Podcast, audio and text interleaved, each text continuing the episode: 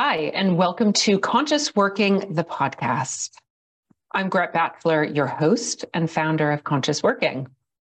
Having suffered burnout at the height of my career, I prioritized me. I focused on my health and well-being and emerged more resilient and with greater clarity.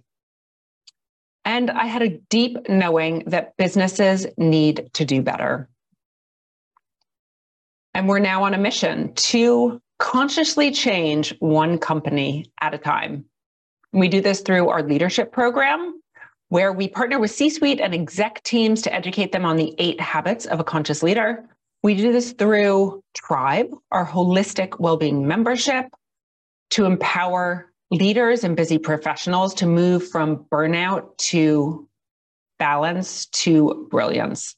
And we do this by sharing stories on this podcast, stories from conscious leaders and conscious experts who are doing things differently and succeeding.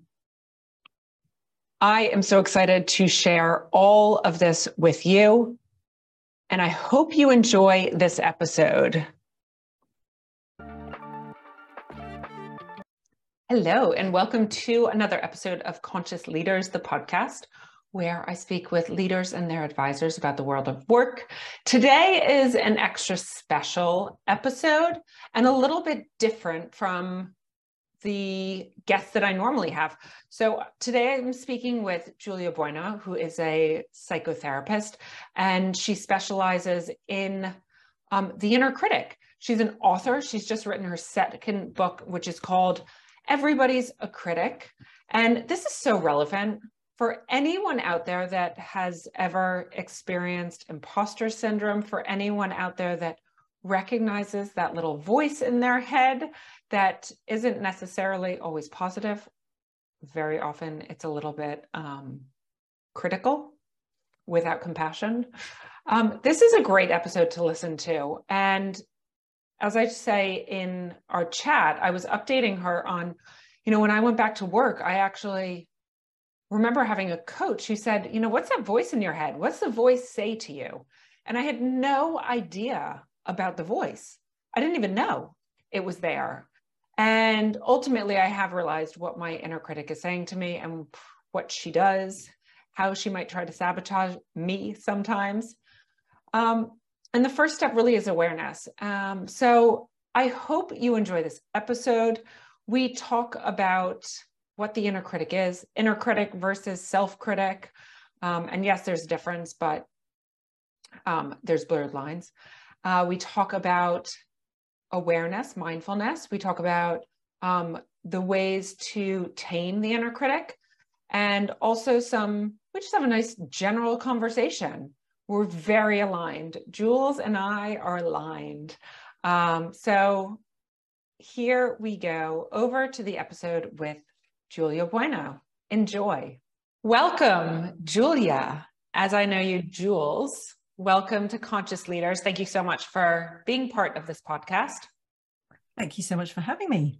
Let's start with your journey to psychotherapy and to your specialty. So if you can give us a little bit of a background, it would be great. Sure. Well, actually, my journey is to psychotherapy is probably, I don't know, it's completely unusual, but maybe not predictable, in that I started my professional career as a lawyer. I studied law academically, flirted with academic law before training as a solicitor, but I sort of gave myself the red card before I think the law firm was going to give me one. We were not a meeting of minds or cultures. I ended up in an area of law where I was sort of doing tax planning for very high net worth individuals. And I found myself less and less interested in the numbers and the drafting, and more interested in their stories and their life stories and kind of family dynamics. So that sort of sowed a seed.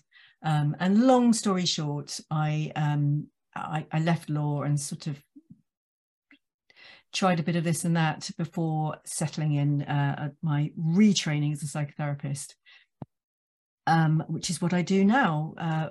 So I've been practicing psychotherapy for 20 years, the last half of which pretty much solely in private practice, having worked in the NHS and various other organisations before that. And one area of specialty I have is around pregnancy loss and infertility, which led me to write my first book, The Brink of Being, and after which I was sort of left quite interested to write another book, and quite relieved that I actually did manage to publish a book that strung a sentence together. It boosted my confidence, talking about, we're going to come on to self-criticism, but indeed, you know, that's something that has been a cross that I've had to bear over my life and my therapy. And in fact, it was a friend of mine who said, you know, what are you going to write about next? And I said, well, I don't know. And she said, well, what's the next best thing you know about apart from pregnancy loss? And immediately the answer was self-criticism.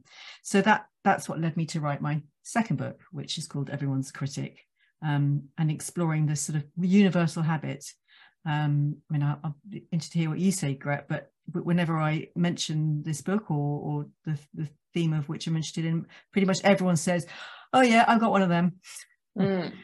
Yeah, definitely my own worst critic. And recently I found myself saying that to myself a lot more frequently for some reason, like it's the awareness. Now I'm aware that I might be criticizing myself. Well, that's the first step. You know, we're going to work with it, be curious about it and try and wriggle away from its paws. We can't do that, as you well know, unless we have that awareness in the first place. Yeah. So bringing a bit of mindfulness into your being without necessarily even knowing you're doing mindfulness. Well, exactly. I mean, I think there are plenty of people who come to me in the room kind of aware that they're sabotaging their lives, aware that they might use language like, you know, I lack confidence, or I lack self-worth, or, you know, I think I've got imposter syndrome, or I think I'm a bit rubbish, or they might have that level of awareness, but quite often I'm talking to people who, as you say, that's screened out. They're feeling distress and misery, and that needs to be pointed out to them. Well, hang on a minute, there's a sort of extra layer you're bringing to your distress here, that lack of insight. Yeah. Kind of gets a, what we can call, you know, a double whammy effect. Yeah. I'm just thinking about, well, I went back to work after my second son was born, and I was promoted into a big VP role where I was managing a big team. I definitely had imposter syndrome, was like, oh my God, I now have to manage my peers. And I had a coach who said, what is it that you say to yourself? And I really had no idea what she was talking about. Mm-hmm. I was like, what mm-hmm. am I saying to myself? And then I really started thinking about it, tried to pay attention to it. And I mm-hmm. got to a point where I realized that, like, and I don't know if this is the inner critic or it's the story, or if they're the same thing, but that I just didn't think I was good enough for anything. And that mm-hmm. was so deeply rooted for so long. I really didn't know that's what was deep dark. So is that the inner critic, or is that just a story that I've told myself? Well, I would, aren't the two the same? I mean, if I want to be really technical here, and I'm not bothered by this at all, but in the literature, you might find that an inner critic is actually something slightly different from a self-critic. So a self-critic is, and as I say, the lines are very blurred, and I don't want to get too hung up about it, but for example, I know I've got a voice in my head that is the voice of a boss I had early on in my career, who was, not just by my reckoning, by everyone's reckoning. In fact, I still meet people today who came across his path, who was, I mean, it sounds a bit much to say, but he had pathic tendencies. He was a very deeply unpleasant man, and he was a bully, and he shouted at me. And still to this day, 25 years later, I can kind of wince and hear his voice in my head shouting at me. Now, that's not self-criticism. That's an inner critic. You know, I've internalized him. When it happens, I know it's not me. It's just a memory of him going, oh. So self-criticism is much more an internal dynamic. It's when you're turning in against yourself. But of course, as I say, it's very blurred, because if we've had enough external criticisms, that's where it comes from. We internalize and it becomes our own. We come to believe it.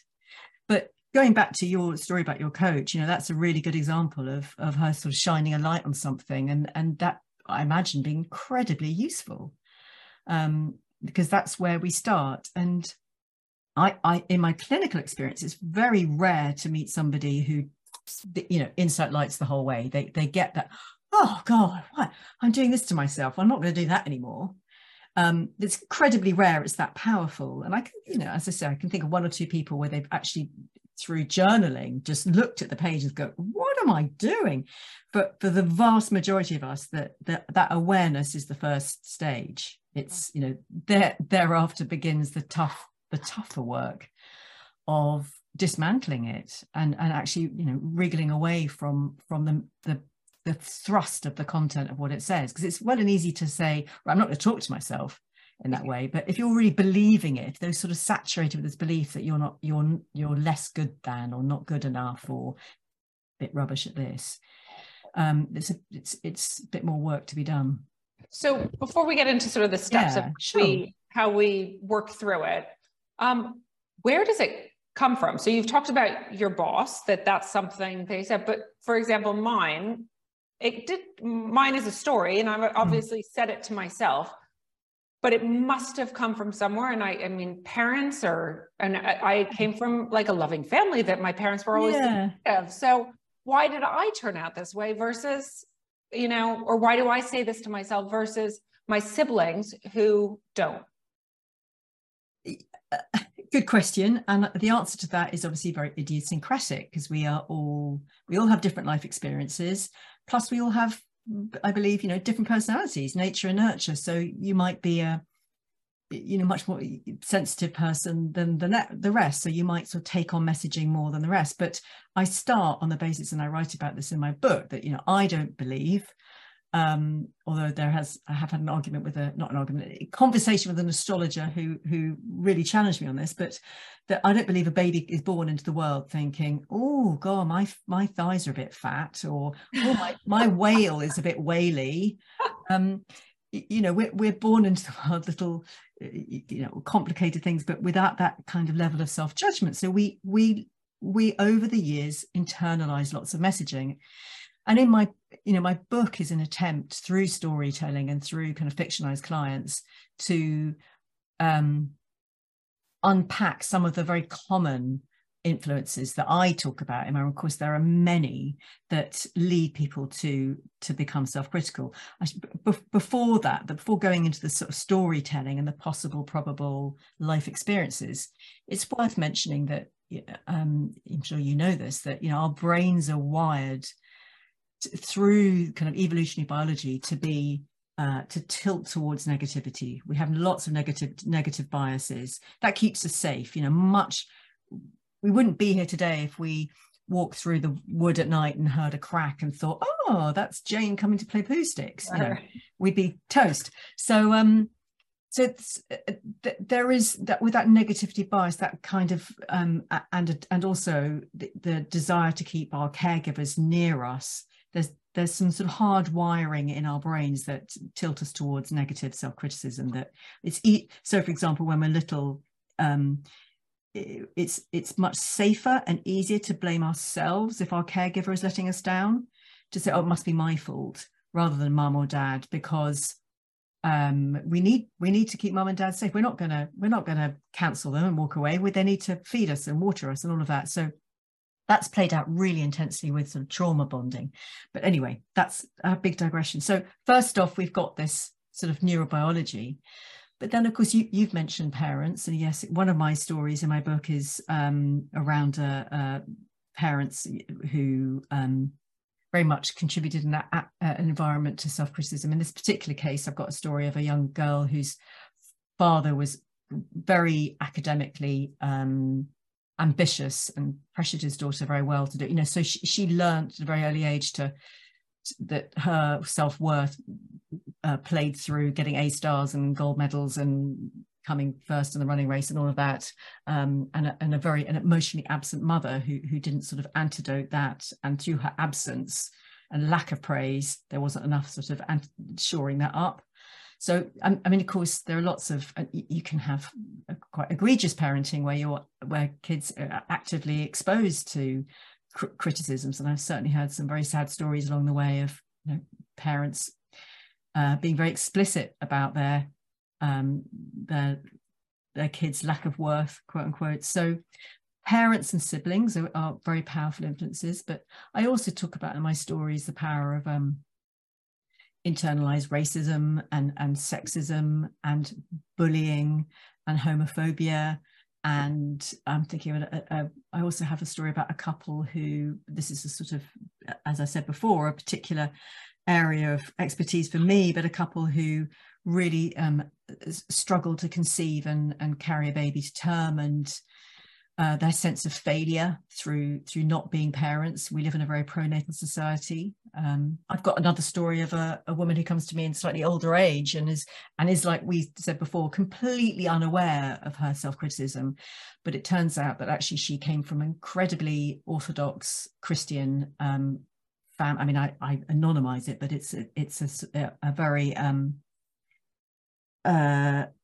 Orthodox Christian community where, you know, the men, it's very patriarchal, and women were, and very strict, and very, very strict. And so she internalized a very strict divine, you know, God who, even thinking about herself was sinful. So it's no wonder she was sort of too terrified to have any insight, because she intrinsically felt it to be a very kind of selfish, sinful thing. So there you go. I've just given you a sort of smorgasbord of stories. But the point, I suppose, in that is that, you know, there could be lots of reasons why everyone's journey is idiosyncratic. And quite often it's not usually just one thing. Sometimes it's an obvious one thing. You know, I was savagely bullied for 10 years by my sibling, who told me I was ugly and stupid and whatever. Or it can just be a constellation of stuff. And I think, you know, I'm sure you do this a lot in your work, that there's so much that is unconscious that we take on, especially as women, and people of colour who have just, you know, it's the water they swim in, and it's that on some level they've swallowed a whole that they're not good enough. So yeah, the story can be of varying lengths. Yeah. Is the inner critic all bad? You know, or is it something that, you know, we all have an inner critic, and we need to sort of figure out how to work with it in a positive way? Yes. I mean, I agree with you. No, I don't think it is all bad. I think it's appropriate that we do have guilt and inner criticism, you know, guilt as opposed to shame, and healthy criticism as opposed to self-recrimination, sort of self-sabotaging. You know, where do you draw the line? That again is takes some discernment, but and our own kind of wisdom. But of course, you know, it helps to have some measure of self-correction when we cock up, and that we learn from. But I guess the idea about this work that we're both in is learning from our mistakes in a way that's kind of helpful, rather than pushing us down that rabbit hole and disconnecting us and being bathed in shame and I'm such a terrible person. One way to make it a bit more concrete, I suppose, for me, I think, is thinking about the metaphor of or was it an analogy of teachers. You know, you've got young kids, and what kind of teacher do you want for them? Do you want the kind of warm, good job, you know, 2 plus 2 isn't 5, that isn't right, but nearly, you know, as opposed to the, you know, yeah, stay behind, you're going to do 100 lines, which unfortunately, you know, I'm old enough to have had schooling. I definitely experienced the both, and I know which school, which class I thrived in. So it's interesting you say that, because, well, we have a 7-year-old and a 10-year-old, but my husband, who you know, was like, is he ever going to get corrected on these spelling mistakes? Right. And I was like, I know it's, but we're going in the positive, like, well, we're noticing the good things, the teachers noticing, encouraging the good things, and not necessarily at this point, for the 7-year-old in particular, pointing out where the mistakes are, because it is a school that encourages over whips the lash, whatever. Yes. Whatever that statement is. But he, because he comes from a stricter schooling background where he, you know, was educated in a certain way, I think he was like, when are they going to correct him? Like, when is it right to correct? Yeah, I mean, and you know, I don't want to kind of drift into the realms of parenting. Yeah. Is it an idiosyncratic path. It's no, I've got no right to tell you how to parent. But I, you know, going back to the original question, is inner criticism ever a good thing? I personally think yes. You know, we do. We live in a society, and we don't all want to be narcissists, do we? So. But the trick is, you know, where, as you say, where do you draw the line, and when do you know, what is that wisdom and what is that discernment? And I think as a very general rule, we're in a better place to answer those questions if we're feeling kind of steadier on the ground, if we do turn the heat down on a kind of really frosty inner climate when we're at war with ourselves, we can get that back on track. I think we're far better equipped to then be discerning about when you need to tick yourself off and when you don't. You know, I this is interesting because, you know, lots of people I talk to about this work are terrified to let go of their self-critic because they think it's binary. If I let go, I'm going to become a narcissist. I'm going to become selfish. I don't want to be this person. And, you know, I don't think it works that way. And, you know, there's some reassurance around that, that people hold on to it very tightly. Yeah. And I guess also the inner critic was there at some point to protect you. Quite. Yes, exactly. I mean, quite often yeah, more often than not, it's a defensive maneuver. We created it to keep ourselves psychologically and emotionally safe. Yes. And letting go of that can feel very frightening. And also alongside that is that it tricks us. We begin to believe, because we sort of fuse this notion of productivity and success with we think, well, if I don't do that, then I'm going to start failing.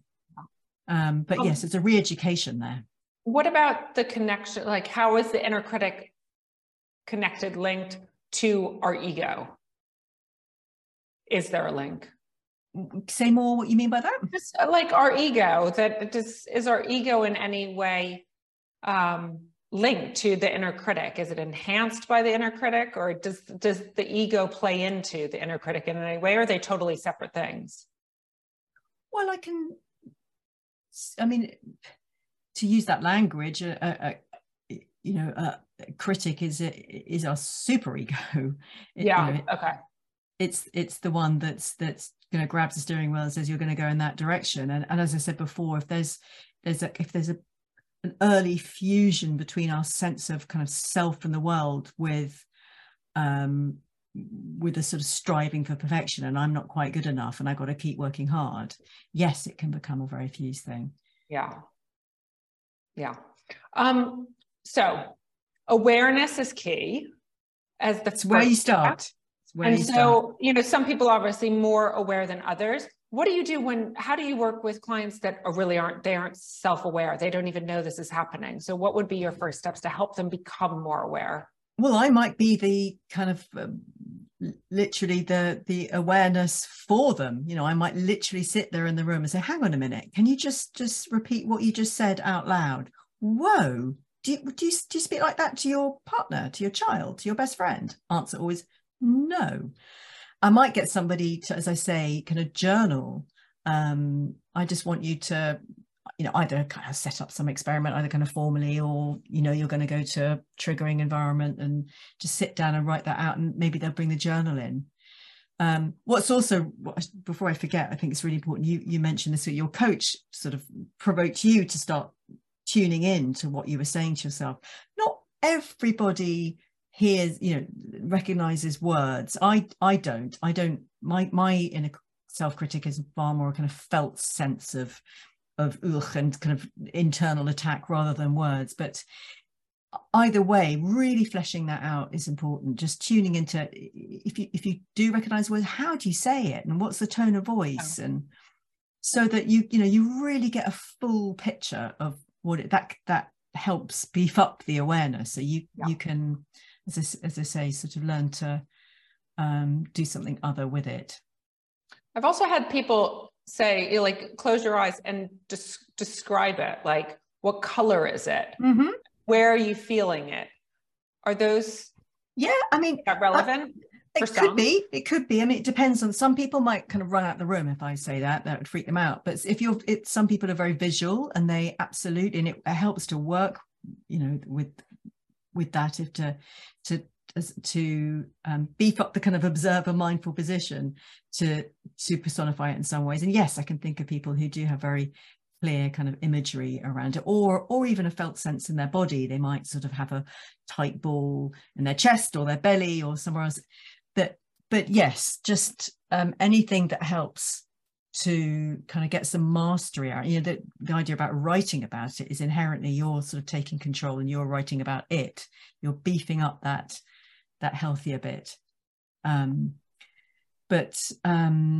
sometimes that can take a bit of time, because if you've spent 3-4 decades on the planet, I mean, it reminds me of that, you're American, is it David Foster Wallace?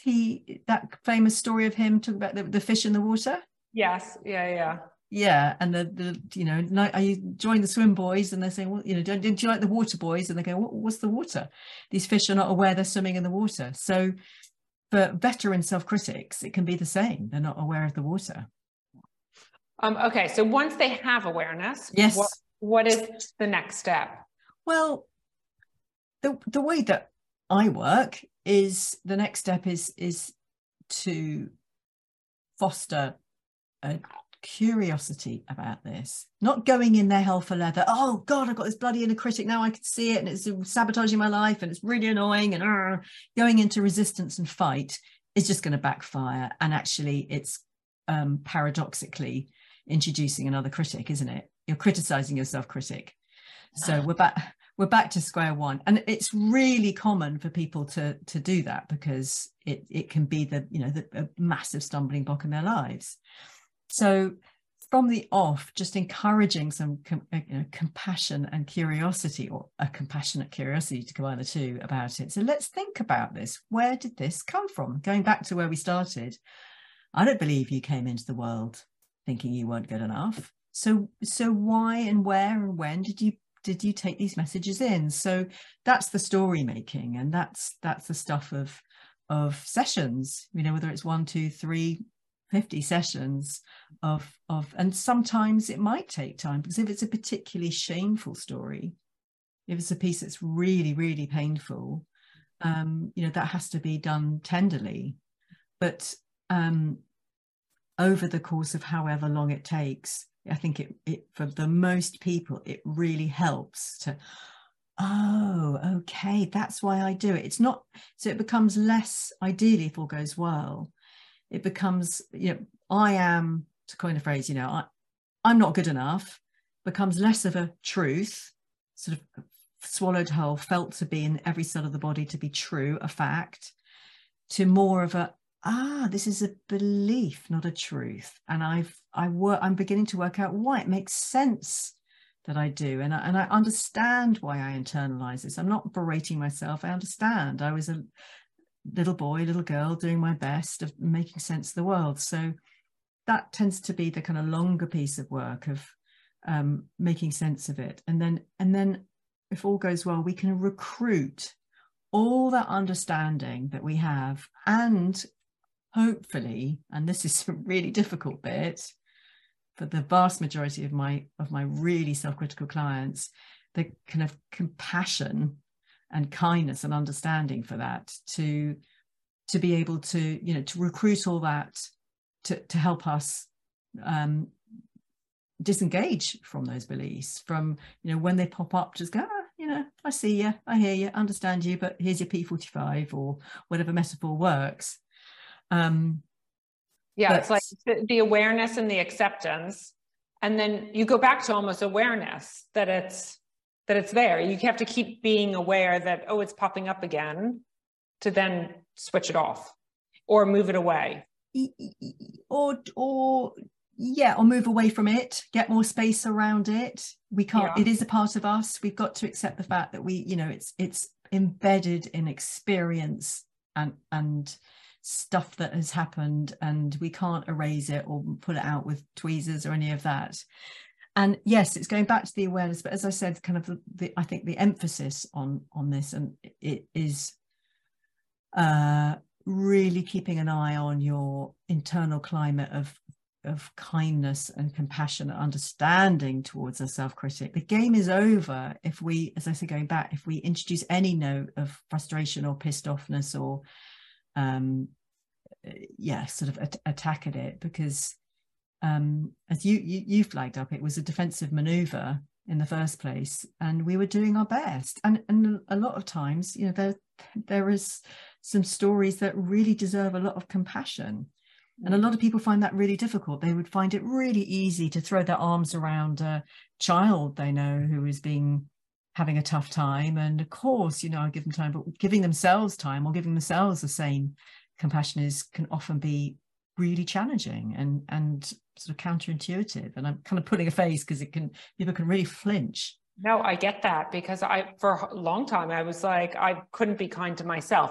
I'm just wondering how, for those people that you work with, how do you help them get to a place of compassion if it's not natural for them?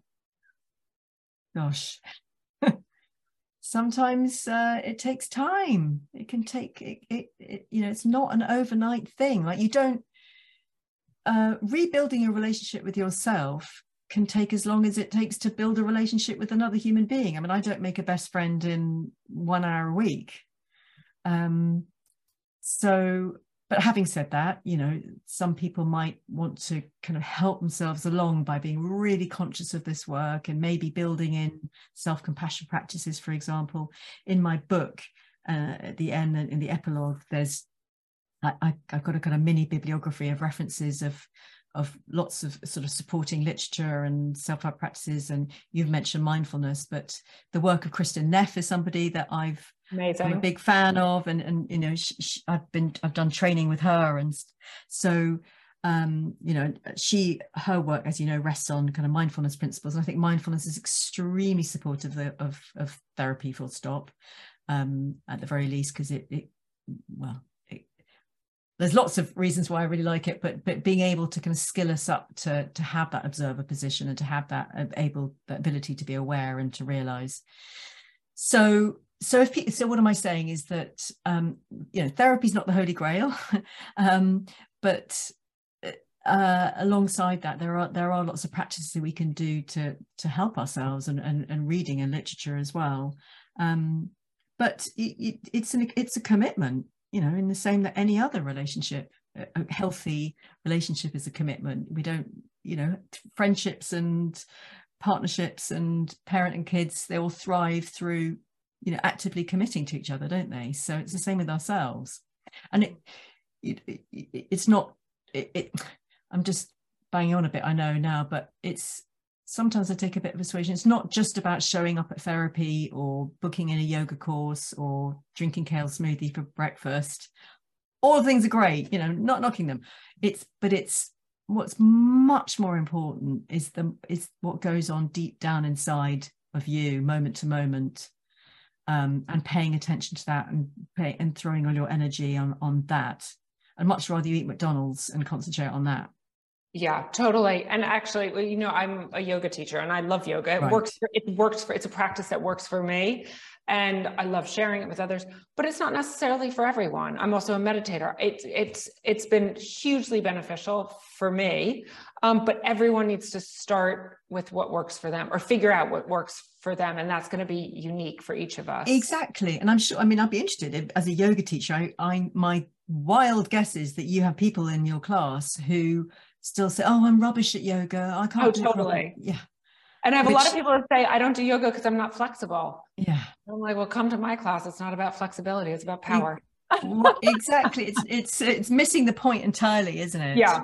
No. So, and I'm like, it's not about flexible body. It's actually about flexible mind. And I always bring awareness into it. Like, yeah. This is not about perfection at all. It's simply like, where's your mind going when you're going into that posture?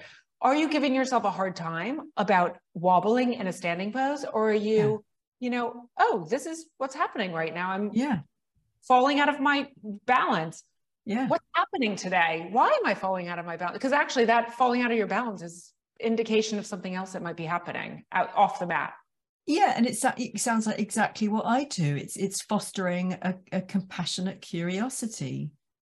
I like to call it playful curiosity. Okay. But it's sort of the same idea. It is, because there's a spaciousness around it. We're not going in with any kind of judgment. It's, you know, and that's how we are with our kids, aren't we? When we instinctively have that kind of openness and play. Well, kids are so good at it anyway, but with each other. But when it, we somehow do a U-turn when it comes to ourselves. So.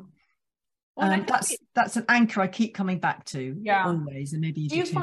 Do you find that people more and more, or maybe it's been the same for the length of time that you've practiced, that it's like this resistance to self-care or to get, because it feels a little bit greedy to have therapy or to do something that's going to support them. They thinking it's actually just for me, whereas actually it benefits, in my opinion, when I work on myself, it benefits everyone else around me. But absolutely no doubt about that. I mean, that's, if you want to do a PR job on self compassion, I would say that, and people really worry about going back, you know, that, oh, I'm going to become narcissistic and selfish, you know, quite the opposite. When we're steeped in self-criticism, it's really disconnecting and disabling. We can't, you know, thrive in community and,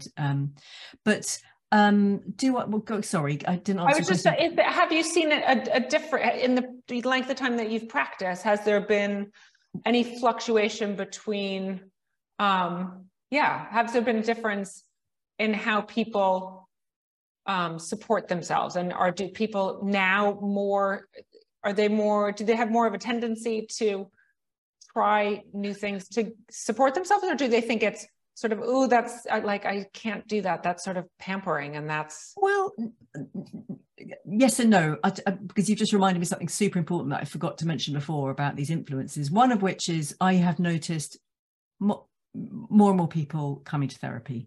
20 years ago when I started, people would come in secret, you know, they were paying me in cash because they didn't want the joint account to, you know, show that they were coming, whereas now, you know, I have people on the doorstep, so I've got to go, I'm at my therapist, you know, that it's much more quotidian. So there is that. I'm also seeing far younger people than I ever did. When I started out, I wouldn't see anybody, might have been a reflection of my own age, but I'm impressed and I suppose saddened by younger and younger, very young adults coming to find me. I mean, it's a good thing, but it's also, I think, a state of the world thing, which is very sad.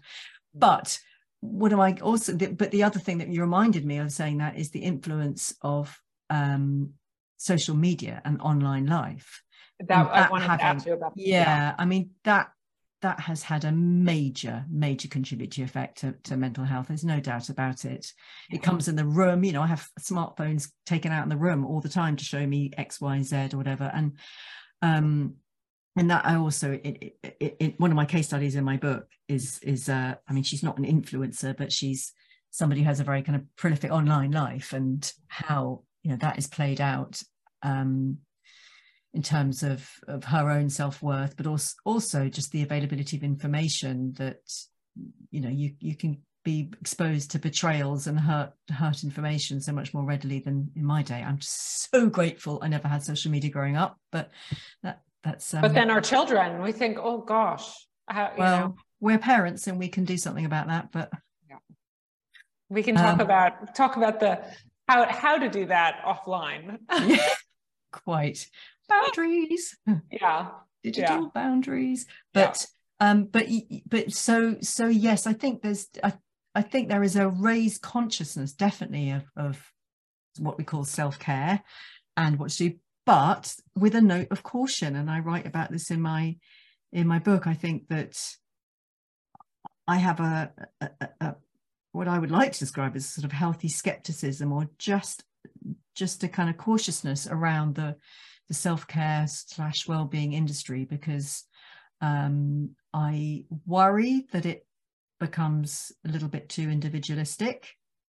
And, you know, going back a few steps, what we both agree on is that proper, she says in quotes, but the self-care that I'm plugged into and that I'm keen on is all about community and relationships and keeping us plugged in. But also the other kind of thing I notice is that it kind of backfires, because I talk to younger people who come in the room and go, you know, I'm doing my yoga, I'm doing my meditation, I'm doing a restrictive fasting or whatever, and I'm still not fixed. Why? I'm so rubbish at this. Yeah. So it's sort of setting the bar kind of really high. I mean, you know, through the distorted nature of all these, and I'm not, I don't even know the nth bit, because I'm deliberately not on Facebook or Twitter, or, I mean, I'm on Instagram, and that's about all I can cope with. And so I'm not the best person, and I've never been on TikTok in my life. So I can only guess what sort of messaging is out there and how distorting it is. For those people that come in and say, I'm doing all these things, I can understand that, because you think, oh, I'm doing all these things to benefit myself, but it's still not helping. And I've been through this, because I all of a sudden realized at a certain point, I was like, I'm doing these things, but I'm actually not really invested in them. I'm doing them as a tick. As a token, yeah. Exactly. So, oh, tick, I did it. So surely I'm going to be okay today. When actually then I've taken a step, I've cut things out and just focus on things that actually, this is like meditation now, that's my non-negotiable in the morning. I used to have to exercise and meditate and and that's overwhelming to put that pressure on me, especially to then want to be able to connect with my children and have that time. So now I've dialed it back. I'm like, okay, if there's one thing I do, it's meditate. And I make sure I have time for that, because that does really set myself up for the day. And I actively invest in that one thing rather than all. Well, I think that's very wise. And that's another thing I hope to help people do is to, I mean, it also goes back to this idea of, you know, I'd much rather somebody eat McDonald's as long as they're doing that kind of internal work. If we can get so caught up frantically searching for solutions, looking outwards, looking for the kind of externals, when it's none of that. It's like throwing jelly at the wall. It's only going to stick if you just stop and pause and really dig deep and tune into what's going on inside. You could carry on filling your day with self-improvement, but left your own devices, those quiet moments when you're not doing something, if you're still where you started, then what a waste. I'm sure you'd agree with me. Like, ultimately, we do have the answers inside of us. Yeah. If we allow ourselves the time to sort of be still or sit with someone to try to talk it out, however you get there. But ultimately, like, we do know what we need. Sometimes we need a little bit of guidance over to one direction. I do agree with you. I really, and that's part of my many jobs as a therapist. I mean, therapy, being a therapist is a wonderful and curious thing, because I think there are many jobs that we do in the room, but absolutely one of them is helping someone find their own wisdom. And I deal with a lot of people who come sort of really believing that they have no idea. You know, they're lost. They don't know what they want. They don't know who they are. And I believe them. I don't believe it to be true. I believe what they're saying, and I believe they feel that to be true, but I don't believe it to be true.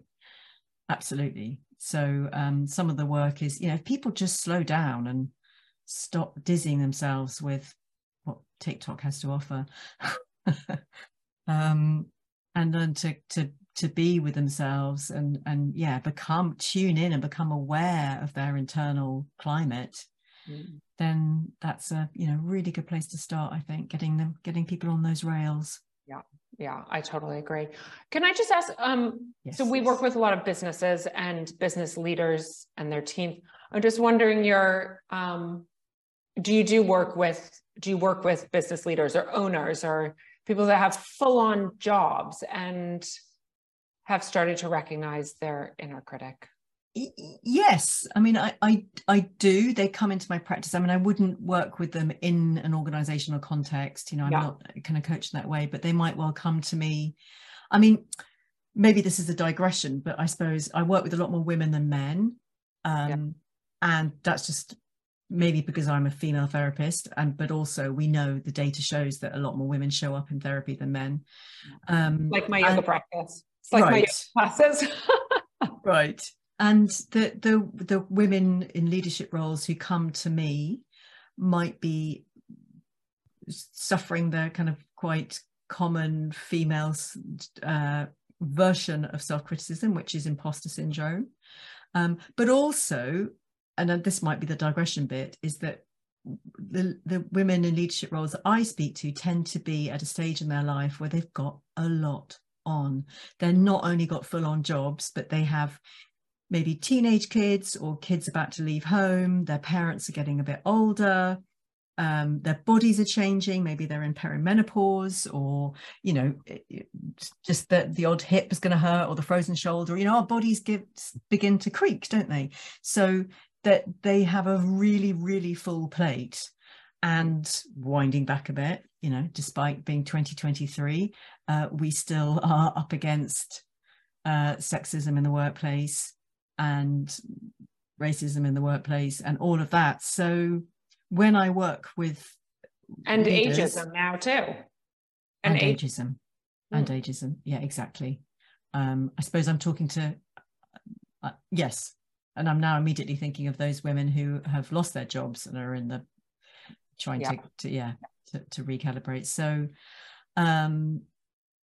yeah. And sometimes that work is around kind of permission giving, like, you know, there is, I do think that women have, not all, but a lot of us have swallowed from the very, very early age, this idea of sucking it up. You know, we have been schooled from the very beginning to, oh yeah, periods hurt, you know, just take some Nurofen. Yeah, childbirth hurts, just, you know, just have an epidural, it'll be fine. So, you know, on that just speaks of a much kind of bigger piece of women suffering, I think, sometimes unduly, unnecessary, for too long. So sometimes it's kind of permission giving, telling a very high achieving, successful woman, you know, it's okay to fray at the edges. You are not a superhuman. It's interesting because so when I do presentations for teams, I talk about my burnout, and I'm just like, this is what I went through, and it's very matter of fact. Like, I don't feel ashamed of saying what I went through. I remember going through it and thinking, oh, I'm tougher than this. I would never go. I'm not the person to be good to go through burnout. Now, because I do what I do, I'm aware that I went through burnout, and I, you know, it happens.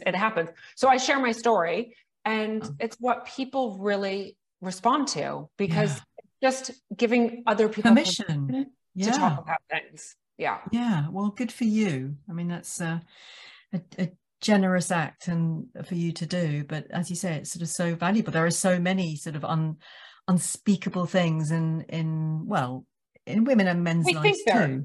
We think they're unspeakable, but actually more of us experience these things. It's just we're not necessarily feel comfortable talking about it. So the more people that can talk about their experiences and show that it's okay. Anyway, that's how I feel about it. No, I'm with you. I'm conscious of our time. I really appreciate all of your chat, our conversation. If people do want to find you, since you're not on any of those other platforms. Sorry. Yeah. Well, I'm on Instagram, so there is that. I only share sort of books actually, but I have my own website, so that's my name, juliabueno.co.uk. And that's, you should find details of the two books I've read, which are all good bookshops. Yeah. We will put your link to your website in the show notes. We'll also put a link to the books as well. Everyone's a critic. Everyone's a critic. Yes. I guess just, you know, what if just the final question is, you know, if someone is really feeling like, I really need some help with this. What is that? What's their, you know, how do they, and they're not in the UK or whatever, how could they find the right person to talk to? As a therapist? Yeah. Yeah. Oh gosh. That's sometimes the scary bit of like, where do I go? That's a minefield. I've just been talking about it this morning, but I mean, in the UK, and I can only speak for the UK because I don't know of other countries, but, there are kind of professional organizations that I would always go for. Okay, back up a bit. In the UK, psychotherapy is not regulated by statute. But there's the next best thing is that there is a regulatory authority called the Professional Standards Authority that have rubber stamped some professional organizations, mainly two, UKCP, BACP, which means that every single therapist who are accredited or by them have done a proper, sound, robust training. They keep up their CPD, and there's also a complaints procedure in the event of them being unprofessional. It's really important to get, because it is perfectly legal. If I get struck off today, I could set up tomorrow. Oh, wow. Okay. Saying I'm a psychotherapist, but I wouldn't be able to say I'm UKCP registered. Okay. So look for those specific. Look for the professional registration rubber stamping. Okay. And having said that, just backing up, if somebody recognises this, I think the literature of Paul Gilbert, who's or Kristin Neff, I would recommend them just to get going with, start their books. Yeah. That I've had people come to me clutching one of those and said, you know, that's got me going. But you might well need the help of a therapist or counsellor, as I say, if you do need to process some more kind of sticky stuff or indeed traumatic stuff that has contributed, because self-criticism taken to the extreme, obviously, you know, I'm sure you can imagine, can cause really grave mental illness. Yeah. So doing that alone might not be advisable. Yeah. Okay. Well, thank you, Julia. Not at all. It's lovely. I could natter all day. A pleasure to talk to you. And I know that our listeners will also get a huge benefit out of this conversation. So thank you. There's hope. Thank you so much. Thank you so much for tuning in. I'll see you in the next episode. And by the way, if you like what you heard, then hit subscribe to receive all the future episodes. Better yet, if you're feeling inspired by what you just heard, then leave a review letting me know who else you might want to hear from on Conscious Leaders. To learn more about the show, about Conscious Working, or Tribe, our membership, head over to our website, consciousworking.co. Yes, it's just CO, so consciousworking.co. And for those of you that might be suffering burnout, we have a great free resource, the Beat Burnout Guide. It's a really simple assessment with tools for you to take action now. Check it out in the show notes so that you can access it immediately. See you in the next episode. Be here and be well.